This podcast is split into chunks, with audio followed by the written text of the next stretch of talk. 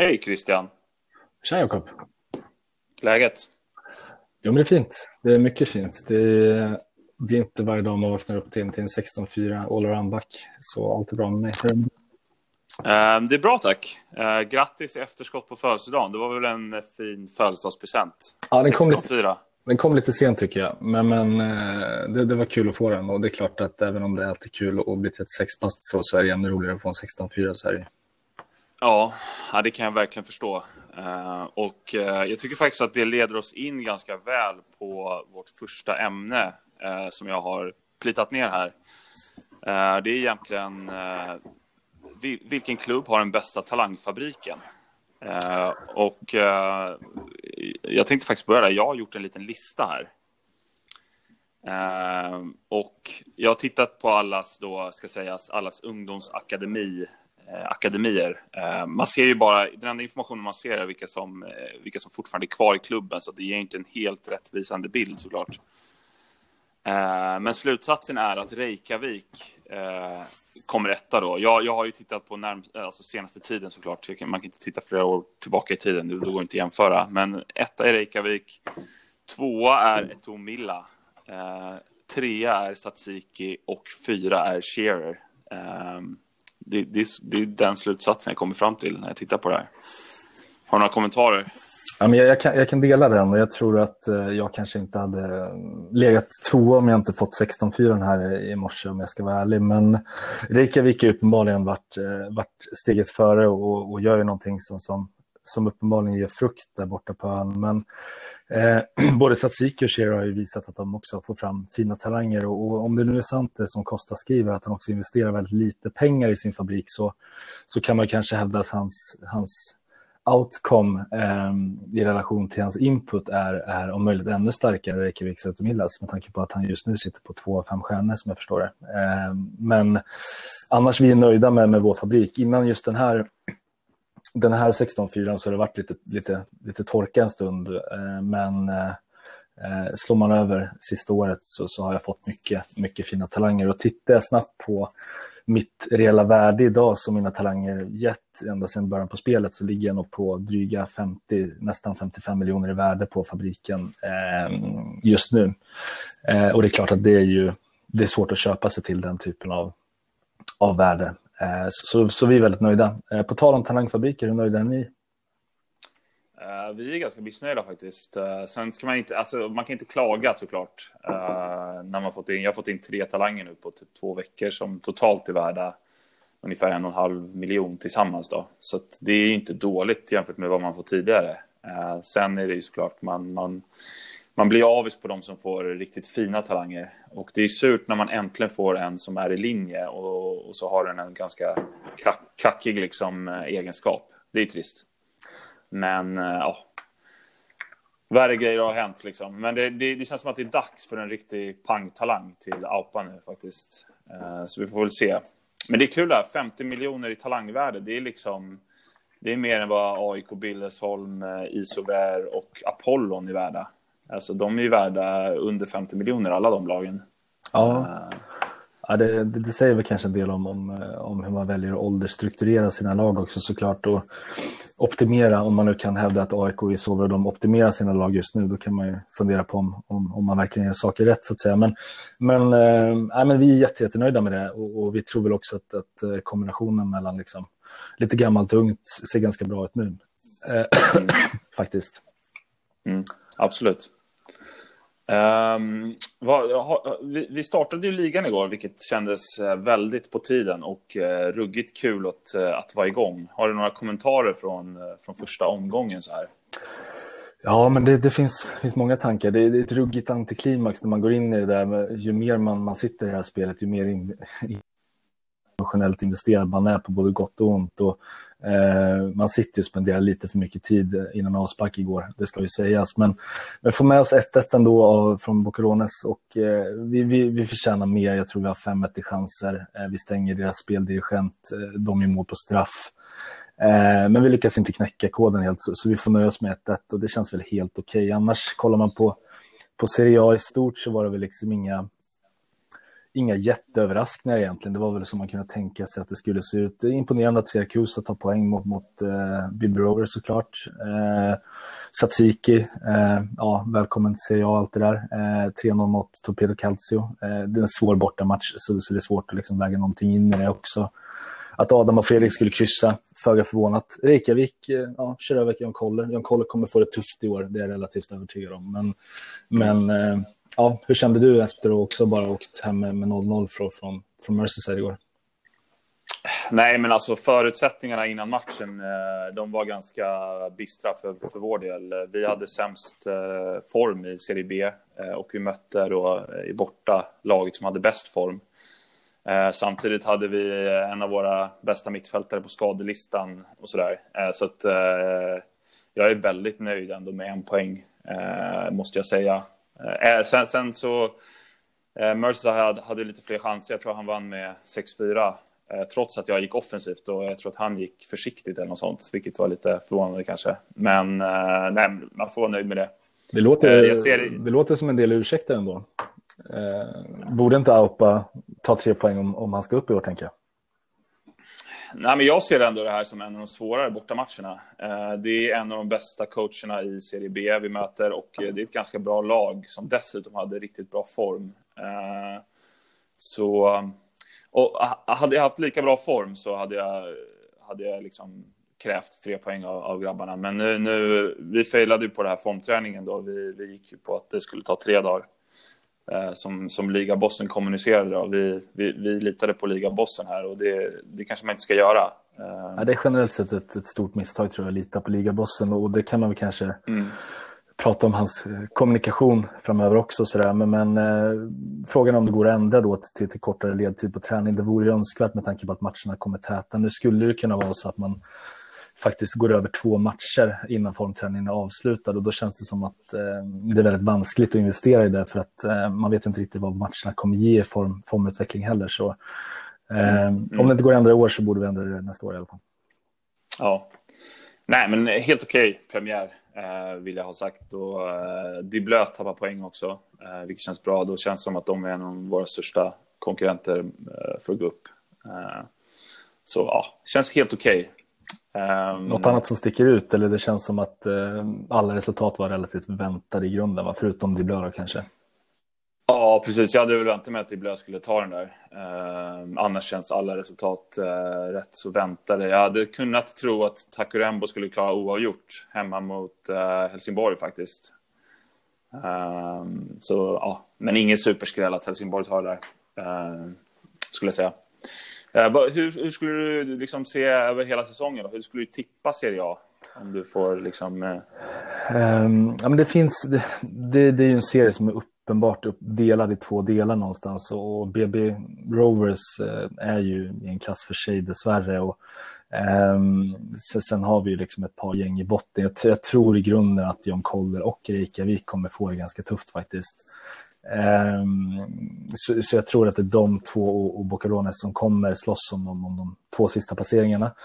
Um, men och innan säsongen så kanske jag hade ändå sagt att, att Lokomotiv hade fått det tufft liksom och, och, och klara sig på övre halvan. Men med det fönstret som de har gjort och, och den kvaliteten de har kommit in så, så um, tror jag ändå de kan vara uppe liksom och, och nagga lite på, på, på BB Rovers och, och landa sig som en tvåa igen faktiskt. Uh, sen blir det väl Shearer, eh, Siracusa, Shearer, jag Satsiki någonstans där och sen så får de andra tre slåss om, om bottenplaceringarna.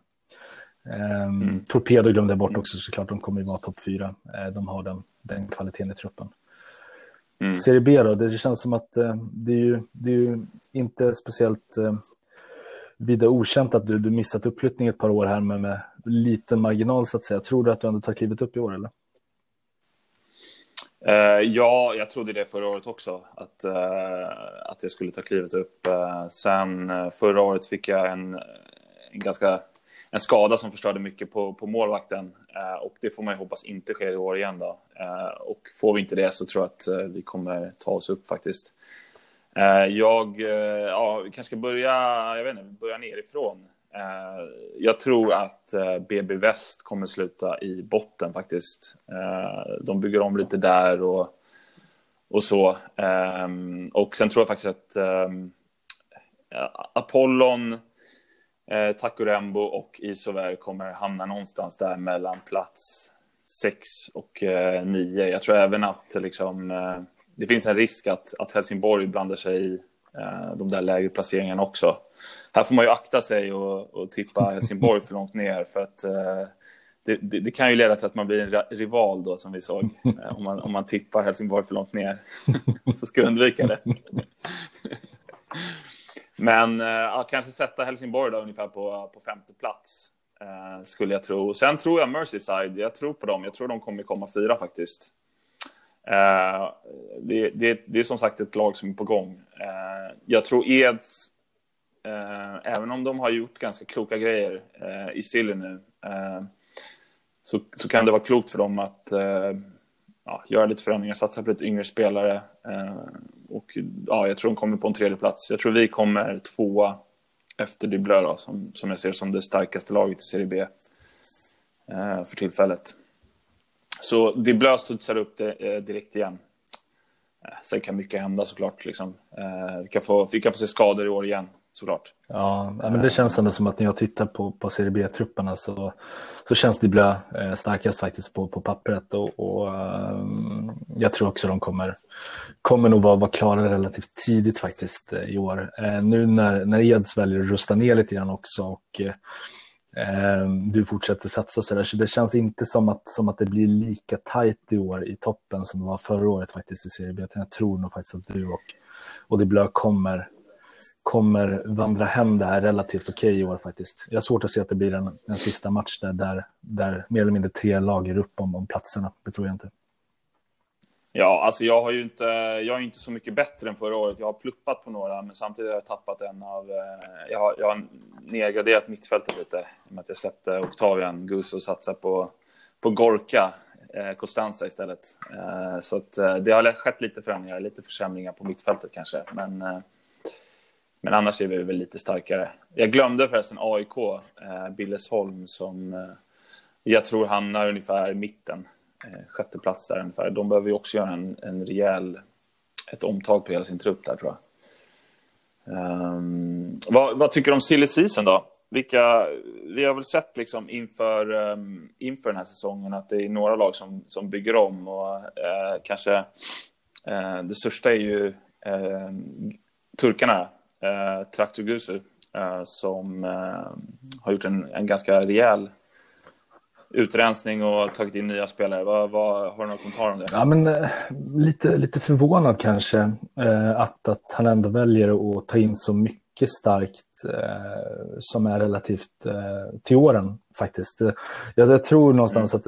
att han, han insåg väl som, som jag tror vi utifrån också kanske såg att, att eh, han, han fick lite eller ganska mycket kvalitetstapp egentligen inför det här året och har också ett par eventuella pensionsbesked som hänger över honom till nästa år också. Så, jag tror liksom att han kände att han fick någon form av liksom panik i det hela och kände att han behövde stärka upp det och bli ganska stark i år för att inte riskera liksom att landa på, på, på en dålig spiral neråt.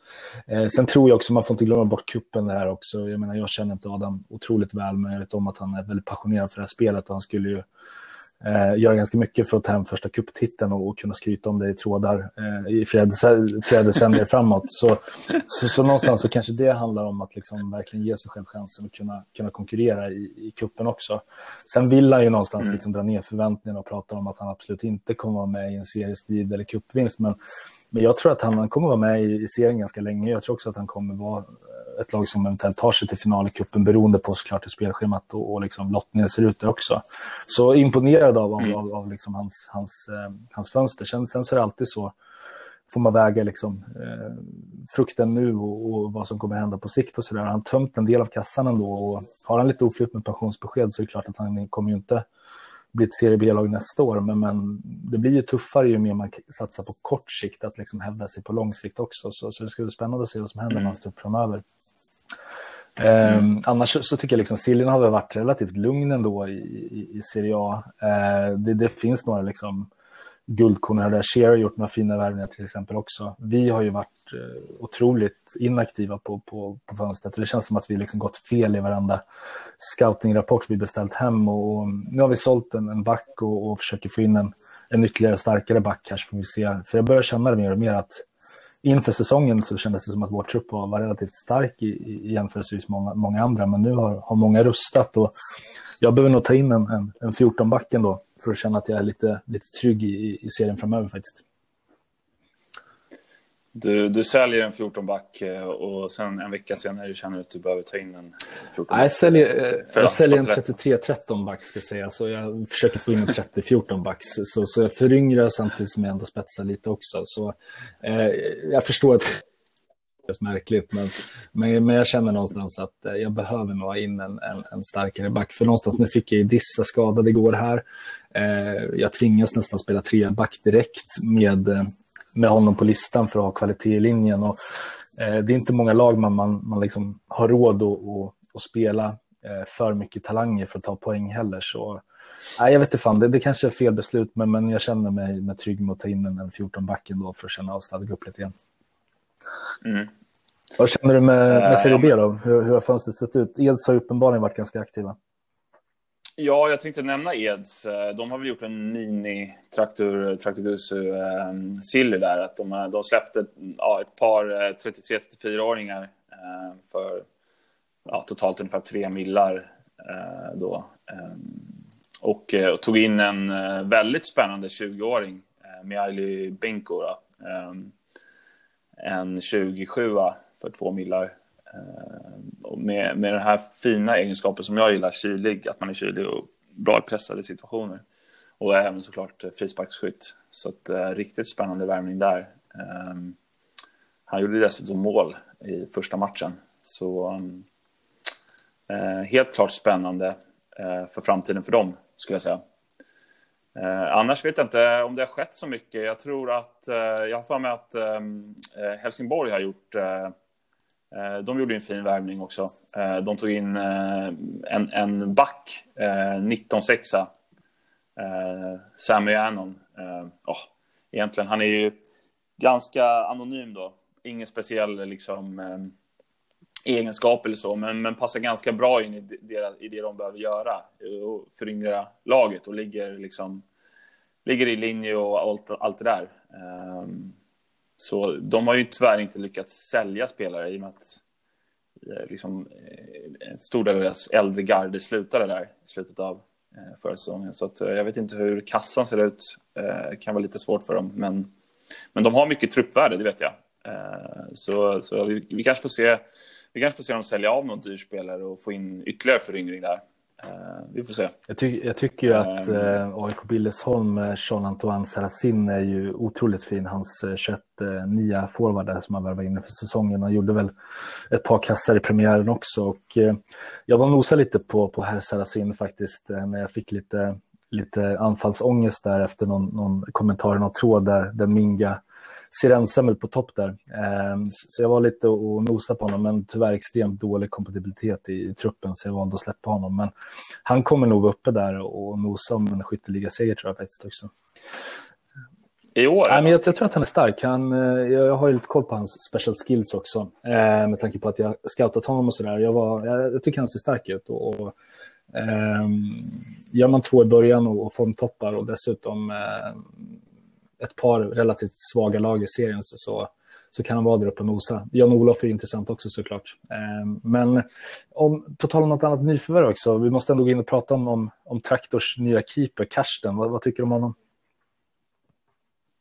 Uh, nej, men han är fin. Alltså, jag kan inte... Jag kan varken egentligen... Uh, jag, jag, kan inte dissa honom eller hylla honom allt för mycket. Han ligger i liksom... Uh, han är som min keeper. 26-12, mm. va? Sen har jag några egenskaper, eller någon egenskap på min, jag vet inte om Karsten har det. Ehm, men ja, och jag är ju lite besviken över att min inte pluppade då i och med att han var skadad. Ehm, så att, eh, men, men min, min visar väldigt bra eh, form nu och eh, jag vet inte om Karsten också är kanske en 26, förlåt, en, en hög 26-12. Ehm, men, men det är väl en bra linje liksom, eller en, en bra nivå att ligga på, 26-12. Det kommer att vara en bra keeper många år framöver. Sen som, som det skrevs, kanske inte superbra pris och sådär, men vad fan, keepern är ju typ det viktigaste. Uh, ja, vilket inte minst din trupp visar. Då. Ja, det är svårt så... med keeprar, men man har ju redan nu eller haft ångest ett par säsonger för, för liksom FAs avsked och det kommer ju ske eh, i sinom tid. Och, eh, otroligt viktigt med en bra keeper. Sen inser man också att eh, ja, alla, alla inser ju det och därför så, så trissar ju priserna på, på keeprar också. Så där. Och, eh, Ehm, det känns väl kanske som att man kanske skulle kunna få en, en, en likvärdig keeper för, för en mille under vad Adam gav, gav 6,5 någonstans där. Men samtidigt tidspress och, och såklart säsongen eh, skulle igång och, och fick säkert eh, ehm, stötta patrull på, på ett par objekt innan också. Så det känns ändå rimligt att ge sig in på honom. Det ska bli spännande att följa honom. Men, men man märker ju att, att keeper är ju viktigt och det är framförallt dyrt att, att, byta keeper. Så där börjar jag redan nu tänka på liksom att finansiera ett eventuellt F-avsked. Eh, för det måste ju göras för mig inom någon eller två säsonger. Det är ju bara att sälja av någon i din talangfabrik där. Värde 5 miljoner. Ja, det är, det är ganska lätt nu. 50 eh. miljoner, förlåt. Ja, men det, det, är också det som är lite klurigt med, med för att låta som som liksom killen som tycker synd om sig själv för att man har ganska bra talangfabrik och sådär. Men man, man, man blir väldigt emotionell av, av talangen också. Man vill inte killa sina darlings. Ja, liksom. så, det är jobbigt. Så vi får väl se vad det blir framöver. Men, men någon av dem måste åka. Eh, så det beror lite på hur det ser ut i år. Det, någon av mittfältarna kommer ryka i år efter säsongen faktiskt. Eh, mina 22-23-åringar där någonstans. Det blir lite för tätt att ha tre stycken i samma linje som vi snackat om tidigare också. Så någon av dem kan man säkert kanske in och 7-8 mm. mil för. Och, eh, kanske, kanske värva en ny keeper redan nästa år beroende på om man går för titel eller inte. Mm. Ja, nej, men eh, det kan jag verkligen det kan jag förstå. Um, vad, vad, tror du om, eh, om kuppen då som startar uh, om ett par omgångar? Eller hur? Det är tre matcher till, sen är det cupen ja. match här för mig.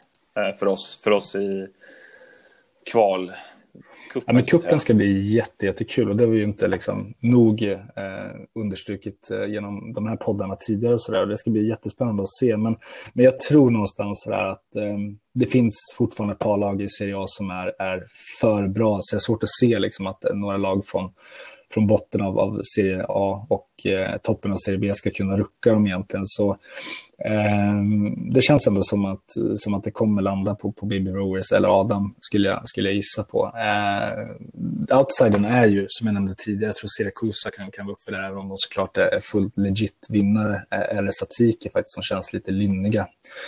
Um, men det ska bli jättespännande att se lite grann första omgången där. Vi kanske ska tippa den lite, um, vad vi tror om den. Absolut. Du går väl in i första omgången, är det inte så? Eh, precis, jag möter Takorembo hemma. Um, och ja, jag vet inte, det är, jag, jag tror ju jag tar det där. Uh, sen är Takorembo, det är ett bra lag numera alltså. Uh, bra struktur, väldigt många fina yngre spelare på väg upp med några stadiga äldre uh, som håller dem i handen liksom. Ehm, så ja, de är bra, men jag tror att om jag lägger en vinstbonus där och har hemmalag, eller hemma, eller för sig, det är en neutral plan. Är det så? Uh, vad, det, vad det nu innebär. Uh, ja, Nej, men jag tror jag tar den här med 1-0, uh, eh, hoppas jag. Det borde ju, ja, det ska nog gå. Sen har vi BB Väst, Helsingborg United. Vad tror du om det? Ja, men jag tror ändå att BB Väst är ju, med risk för att liksom skapa med en ärkefiende i det här samtalet, så, så känns det som att BB Väst saknar identitet och kvalitet. Så jag tror att Helsingborg ändå, Helsingborg kommer ta hem det där. Eh, de har topparna. Eh, och eh, jag tror de tar hem det tämligen enkelt med någonstans 3-1 skulle jag gissa på. Det som är intressant tycker jag är, mm. det som jag liksom skickar som kanske den stora skrällvarningen i den här omgången är Apollon hemma mot Blö. Eh, Apollon är erkänt skicklig coach mm. och eh, har ändå en del kvalitet i truppen också. Och eh, Diblö mm. går starkt för, för för uppflyttning så kanske kan man ifrågasätta fokuset i cupen, jag vet inte. Eh, mm. men, men Apollon är ju, det känns som att Apollon är duktiga att slå i underläge. Eh, de har ju knipit en del poäng mm. mot eh, bättre lag eh, ända sedan han kom in i ligan egentligen. Så kanske en, en 1-0 eller 2-1 till Apollon skulle jag tro. Ja, men du har, du har helt klart en poäng. Alltså, jag tror att eh, vi, eh, Diblö och Eds är väl de som kanske är mest eh, taggade på att verkligen ta fighten om att kliva upp och kanske prioritera kuppen lite lägre än de andra lagen som nog kommer satsa stenhårt här i första omgången. Um, så, så absolut, det finns en poäng i det där. Uh, sen vill jag lägga till det där, kul att uh, Mito Pritskin äntligen fick uh, nummer 10. Och, uh, kul att se, liksom, han kanske får spela i cupen. Ja, det vore ändå kul kanske... att se han där. Jag tror också att jag menar, det, det, är ju det här som kommer göra Pritskin kanske går från noll i skill till en i skill till nästa år. Att, han får, att han får nummer 10. Kanske. Han kommer ju få nya, ny luft under vingarna och känna liksom att nu, nu får jag äntligen en coach som tror på mig. Han har ju suttit där i skuggan ganska länge nu och, och egentligen bara tagit ut sin, sin lön. Men, ja, men det, det känns stort och fint också att premiera en sån som trotjänare som, som Pritchkin tycker jag. Ja, fint om man kan få bli kupphjälte liksom. Eller? Är, det ens, är det ens möjligt det, att, det att, att, göra mål om man har noll skill? Eh, det återstår att se. Jag, jag, jag tycker Simon får, eh, får testa det här åt, åt oss. Liksom se, se om det funkar. Sen har vi sista matchen då, i såväl eh, Eds. Och eh, ja, alltså Eds är ju ett mycket, mycket starkare lag. Eh, eh möttes inte de i första matchen nu, eller? Det gjorde ja, de faktiskt. Ja, precis. Och då var det en väldigt övertygande vinst då för Eds. Jag har haft jättesvårt med Isover av en anledning. Trots att jag liksom i princip utklassat dem i spelet så har jag knappt tagit poäng mot dem. Um, men um, ja, Eds är mycket bättre. Men det är som du säger. Uh, om det är någonting som eh, ehm, uh, Isovär ska lyckas i så kanske det är kuppen. Eh, jag tror inte de har så mycket att hämta i ligan. Nej, det är svårt att tro faktiskt. Och kollar man på Eds, de vinner 3-1 och har 7-1 chanser och kör över i så fullständigt. Sen så gör ju den gamla gode Reidar eh, hattrick, eh, dock skadad också. Så frågan är hur, hur länge han blir borta. För, för eh, han, han bidrar ju med mycket kvalitet på, på deras anfallssida. Så han borta vid kuppen då kanske de kan snika till sig en övertidsseger i så, vem vet. Mm. Ja, men vi, vi sammanfattar det väl med att eh, klubb Aupa Euskadi går upp eh, Helsingborg United, Apollon och Eds. Går ja, det känns, känns ändå som en rimlig gissning. Ja, det ska jag säga. Vad tycker du om det här eh, lagnamnsbytet som har skett i Serie A? Eh, det är väl eh, ja, det laget som är mest framgångsrikt just nu såklart. Eh, ligavinnaren förra säsongen och eh, starkaste laget eh, Eh, har bytt, bytt namn från Långboll BK till Belfast BB Rovers. Har du kommentarer? Ja, men det finns någon form av, av eh, ambivalens i, i, vad jag känner inför det här. Eh, jag kan tycka att argumentet är att liksom eh, sätta en annan liksom, label på, på långboll som känns lite gärdsgård såklart. Och division 6 som, som hävdar sig och, och, har ganska lite spelidé och skicka långt såklart till, till att liksom bli ett BB Rovers som uppenbarligen är där för att slåss om titlar. Så jag kan förstå argumentet kring, kring att byta namn. Men, men samtidigt så är, finns det ju en traditionalist i mig så att säga som känns som att legacy är viktigt också. Så jag är inte helt förtjust i att man, man librar om sig själv faktiskt. Men, men det som man ska ha cred för att man gör det i sin prime.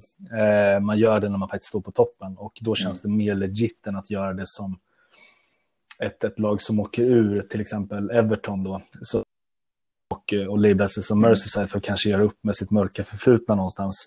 Eh, det, det har jag mer eller mindre respekt för. Så det är väl helt okej, okay, men, men eh, jag gillade långboll. Det fanns något fint i det. Vad tycker du?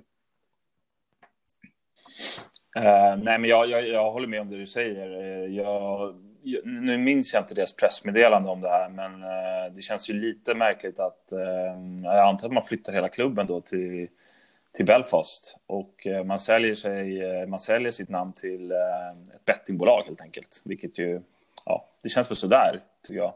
Känns lite kommersiellt, lite Red Bull-varning. Men ja, jag vet inte, vi, vi, vi fokuserar på vårt som det är nu och ja, jag, jag, jag, tycker väl liksom i ärlighetens namn att um, jag tror att det var Takurembos som skrev det att det finns ju, det är inte jättemånga som har jättebra namn. Uh, och Etomilla, hur känner du för ja, det? Det är lätt för dig att öppna den dörren med tanke på att du var på listan som ett bra namn i det sammanhanget. Men, men jag, det, det är väl klart när man tittar tillbaka på, på, på vad man liksom gjorde när man kanske kände att det här ska bli lite kul till att man sitter här idag och uppenbarligen poddar om ett spel som, som, eh, som har tagit väldigt mycket av min tid. så, så, så kanske det funnits bättre namn, absolut. Men jag gillar ändå att det finns någon, vurm för, för gamla nationalhjältar i Kamerun som jag vill liksom eh, spä på och vattna lite grann. Och jag menar, Tomilla är ju Samuel Eto'o och Roger Milla som är såklart två av de största anfallsikonerna i, i landets historia. Så, så, det är väl ett sätt för oss liksom att, att visa respekt för, för, för den äldre generationen. Så, så jag är ändå tämligen nöjd med mitt namn, måste jag säga. Um, vad, vad, vad, kom ditt namn ifrån egentligen? Hur, hur, hur, hur blev det där? Nej, men ehm, äh, APA betyder väl liksom lite go, typ. Äh, nu kör vi, äh, kan man säga. Och äh, Euskadi är ju basken på baskiska. Så det kändes helt givet. Um, sen, ja, men jag håller med om i hans lista där. Det är, det är ju liksom eh, sju bra namn. Det är Klubb Aupa Eskadi, eh, Apollon, Lokomotiv, Siracusa, Torpedo, Boccherones vet jag inte om jag håller med om. Och eh, Takurembora. Eh, sen är det ju så här, ja vi har de här Shearer och förut fanns det Jan Koller också. Eh, eller Jan Koller och eh, Eto Milla, det är så här gamla, gamla spelare liksom. Eh, ja, det är väl, det är intressant. Men eh, ja. Ja, det är väl. Och sen så, ja, jag vet inte vad man, vad man tycker om Satsiki Boys då utifrån namnet heller kanske. Eh, det känns ju inte som kanske det mest eh, eh idérika namnet heller. Men, men eh, jag vet inte, Nam namnet är ju bara, bara en del av, av helheten så att säga. Det som är att han uppenbarligen är är väldigt påverkad av, av liksom lobbandet av namnen. Han var inte på listan på långboll och, och kanske vill han vara i finrummet och döpa om sig till Bibi Rovers och sätta sig på den listan. Så det kanske finns en, en populistisk eh, vind hos honom som gör att han ändå känner att det är läge att byta just nu. Det är mycket möjligt. Um, har du någon tanke om uh, vem som kommer vinna skytteligan i Serie A? Um, jo, men det, det, har jag nog. Det finns väl uh, inte jättemånga så, som, som kommer uppe där. Och jag menar det kommer ju vara i någon av de, de bästa lagen. För jag menar kollar man på, på lagen i botten så är det svårt att se att någon av de klubbarna kommer, kommer liksom ösa in mål inklusive oss som, som troligtvis kommer lämna strax över botten eller mitten. Så jag skulle gissa på att eh, eh, kanske eh, vi, vi kan ju säga det att vi, vi, vi har ju fem stycken 14 eh, skillade anfallare i Serie A. Eh, det är då två stycken i Lokomotiv. Eh, där har vi Papadan Seretunoglu och Jesus Ervilla. Sen har vi Ignacio Grimaudo i Siracusa, Soul Morell i Belfast och Ike Kuto i. Satsiki. Så det är de, de liksom... Ja, jag tror, tror Ike Koto kommer, kommer inte vara där uppe och det beror på att eh, Satsiki kommer inte ta så många vinster så, som det krävs. Så, eh, det safe-kortet är kanske Grimaldo i, i, eh, i Rovers ändå. Det känns som att han eh, spelar i... Ah, förlåt. Eh, Sol i, i, eh, i eh, ja. eh, Bibber Rovers, att han spelar ändå i, i det bästa laget och, och så vidare. Mm. Sen så mm. har ju de tre bra anfallare också. Så, så det kommer säkerligen roteras en del och spelar det tre mm. anfallare så är det klart att eh, Sol Morell får inte alla chanser. Så det kan ju vara att, någonting som talar emot honom kanske lite grann. Men, men jag skulle kanske ändå landa i att någon, någon från turkarna vinner ändå. Framförallt nu när, när de ändå har, har rustat som de gjort. Och, eh, gammal är alltid äldst som man brukar säga. Så, så jag går på att Papadan Seritonoglu kommer, kommer ta hem det med 11 kassar. Mm. Det är helt otroligt. Han måste ju ha en kon, eh, Jesus Revia. Han, han kom som en 19-7 för 2,4 miljoner här, ser jag. Och är nu alltså en, vad var det, 26 ja, det, är en fin, eh, det är en fin utveckling. Alltså. Det är helt otroligt. Det... Ja. ja, det är fint.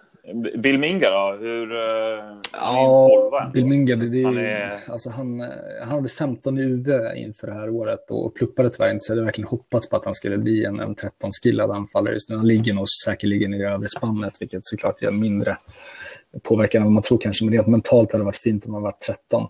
Han spelar hela tiden, eh, han får ju liksom de flesta chanserna, han gjorde mål i premiären, så jag tror, jag hoppas han gjorde då, tror jag, tre eller fyra förra året, så, så kanske han kan förbättra det och landa på sju kanske i år. Men vi är fortfarande lite för ojämna för att han ska kunna vara där uppe och slåss. Eh, så uh, han kommer ju bli vår bästa målskytt, det, det är jag övertygad om. Men att han är uppe i toppen, det är svårt att se faktiskt. Um, om vi kollar på, på Serie B då, vad, vad, vad känner du där? Jag, jag skickade in Saracins som en liten outsider tidigare. Jag tror att han kom, kommer kunna vara där uppe. Och Reidar Karlsson får man inte glömma bort även om han är skadad just nu. Vi har ju din gamla fina Gio eh, som, som kommer vara där och slåss också. Vad, vad tänker du om Serie Bs skyttekung? Uh, ja, ja det, bra fråga. Jag tror Jan-Olof är ju, han, han blir markerad i princip varje match. Um, sen gör han ju mål ändå liksom. Så att jag, jag tror absolut han kan vara där uppe. Uh, han hade tuffare konkurrens förra året när Ica i Satsiki var med. Uh, Reidar såklart. Uh, ruggigt bra spelare, men som sagt skadad nu i början. Vi får väl se. Han, ja, han är ett par år äldre än, än Jan-Olof. Sen har vi ju Libby mm. i Merseyside. Men som en, också en spelare jag tror man gärna markerar. Eh, så ja. Eh, men Diblö har ju, eh, har ju en fin anfallare här. Eh, en snabb, snabb jäkel. Eh, så 30-12 ändå rätt bra. Eh, sen har inte han gjort mycket mål. Alltså. Han gjorde ett mål förra säsongen på 11 matcher, vilket väl inte är, ja, det är inte bra. Men han, han, han har ett bra lag bakom sig och kan absolut leverera. Sen vill jag eh, Rolando alltså. Du nämner Rolando. Han, ja, Rolando, han, eh, han, ligger, eh, han ligger där bakom. Han kommer kanske inte få spela så mycket eftersom jag vill ha att, att Eta Pincho ska få spela också. Men han kommer få spela mycket andra halvlekar då hans guldstjärna kommer liksom hjälpa honom. Och spelar han bredvid Jan-Olof som har mycket markering på sig så kommer han få mycket ytor. Så att, ehm, Ja, det, ja. ja. men jag skulle nog kanske säga ändå för, för att landa i någonting att det blir Saracin eller, eh, eller Jean-Paul Libby faktiskt. Han, han är riktigt fin eh, i, i Merseyside. Men, men jag, han, han gjorde inte så mycket väsen av sig förra året. Vad gjorde han? Tre kassar? Stämmer det? Gjorde han åtta kassar? nej, han gjorde åtta kassar förra året. Ja, åtta ja, kassar på 16 matcher. Så det är ändå bra. Ja, Eh, och då var han nästan markerad i varje match. Eh, så det är bra, absolut. Han är ju liksom, han är en väldigt bra anfallare för, med Serie B Ja, han landade, han, han kanske började lite trögt, men, men sen så öste han kanske på slutet. Då, för jag har att han hade lite knackigt att få igång det i början. Ja, innan han fick sin, eh, sin, sin, sitt hjärta så, så, så var det lite knackigt, det ska sägas. Um, har vi något mer att täcka? Uh, vill du titta på nästa ja, omgång? Ja, men det tycker jag låter vettigt. Ska vi börja med, med Serie A, eller vad tror du? Ja. Um, ja, vad, ni möter eh, Jan Koller borta. Det är, ja, det behöver nog ändå plockas tre poäng, men jag såg Jan Koller hade en, en tuff backskada också, vilket jag behöver tänka om i formation och sådär. Så, jag hoppas på att kunna ta tre poäng där och tror väl kanske att jag också gör det. Ehm, sen är det väl Eh, lite klurigare sen, jag tror att eh, faktiskt Lokomotiv slår Torpedo.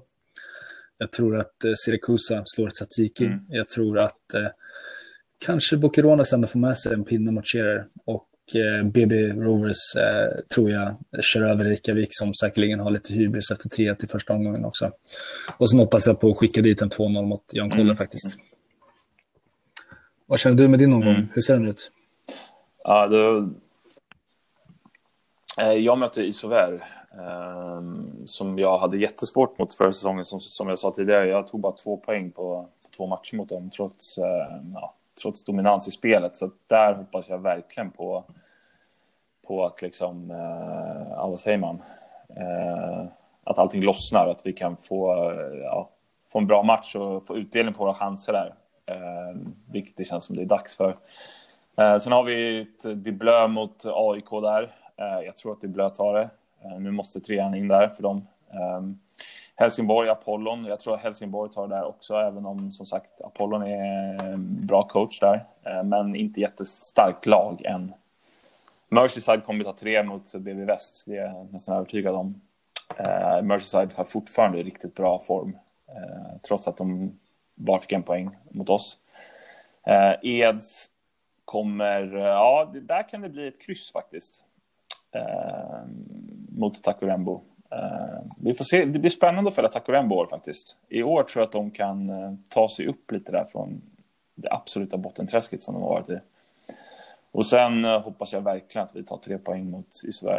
Eh, men ja, man är nervös för den där matchen. Det känns som, som att eh, både du och, och eh, Diblö eh, kan landa lite illa efter den här omgången faktiskt. Eh, om ni inte vinner.